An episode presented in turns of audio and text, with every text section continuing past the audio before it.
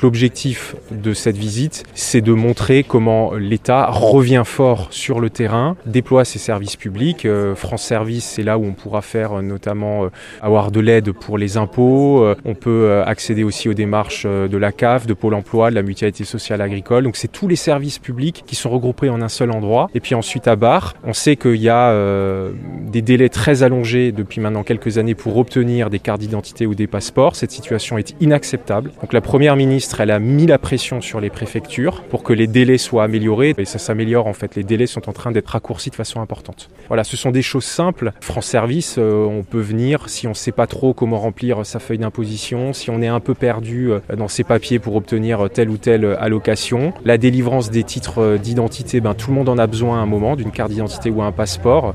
Et pour que ça fonctionne, eh ben, il faut des moyens et du public.